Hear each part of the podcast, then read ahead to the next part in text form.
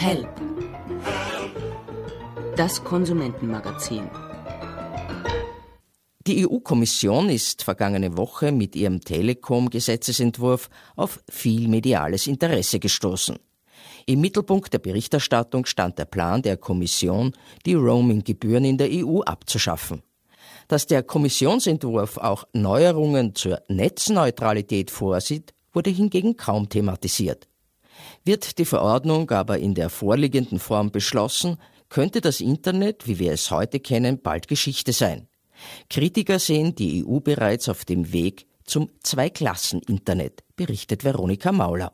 Zehn Jahre ist es her, dass der amerikanische Psychologie- und Informatikstudent Mark Zuckerberg an der Universität Harvard die Website facemesh.com entwickelt hat.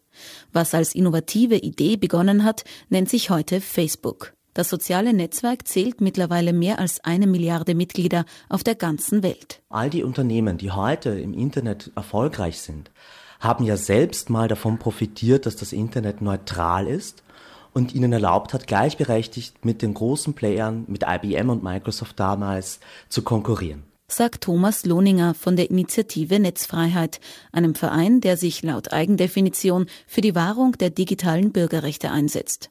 Geht es nach der EU-Kommission, sollen Anbieter von Spezialdiensten, wie zum Beispiel hochauflösenden Videodiensten, künftig die Möglichkeit haben, sich eine schnellere Durchleitung zu erkaufen. Die Telekom-Unternehmen dürfen für solche Dienste sozusagen eine Überholspur im Internet einrichten und dafür Extramaut verlangen. Das widerspreche der Gleichberechtigung aller Daten im Internet, sagt Thomas Lohninger. Die Innovation im Internet passiert immer an den Enden. Es sind solche Projekte wie Wikipedia, die einfach durch das Interesse der User groß werden können, ohne dass ein großer Telekommunikationskonzern in der Mitte steht und ihnen erst eine Lizenz verkaufen muss dafür, dass sie im Internet teilnehmen können. Aber genau solche tollen neuen Ideen und egal ob sie wirtschaftlich sind oder für das Allgemeinwohl, müssen sich zuerst mal hinten anstellen und sind nur in der verlangsamten Spur und dadurch wird einfach eine Unterscheidung getroffen, die den bisherigen starken großen Unternehmen hilft, aber die kleinen neuen Ideen und all die Dinge, die wir noch nicht erfunden haben im Internet, die werden dadurch benachteiligt. Diese Kritik teilt auch der Europäische Verbraucherschutzverband.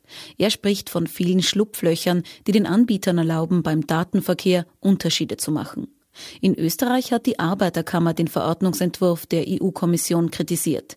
In Zukunft werde es wegen vieler unterschiedlicher Produkte für die Verbraucher schwieriger, den Überblick zu bewahren, so die Arbeiterkammer. Von Unübersichtlichkeit spricht auch Thomas Lohninger und von Mehrkosten für die User. In diesem neuen Modell ist es egal, ob die Diensteanbieter wie Google oder Facebook an die Internetprovider Geld zahlen, um bevorzugt behandelt zu werden, oder ob die Kunden dieses Geld zahlen.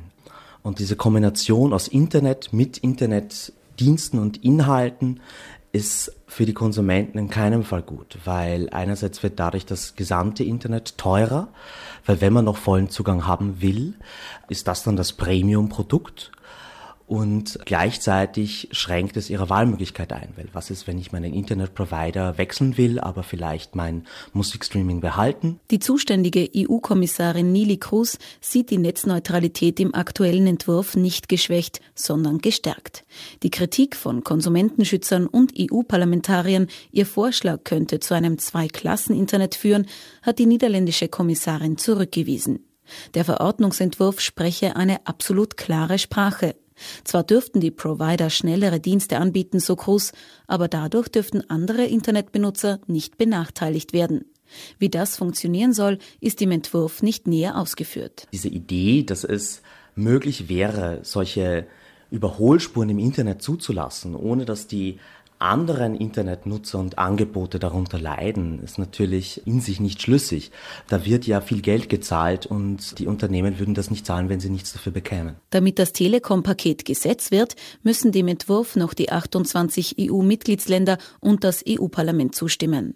Bis dahin haben Lobbyisten Hochkonjunktur. Das war Help, das Konsumentenmagazin vom 21.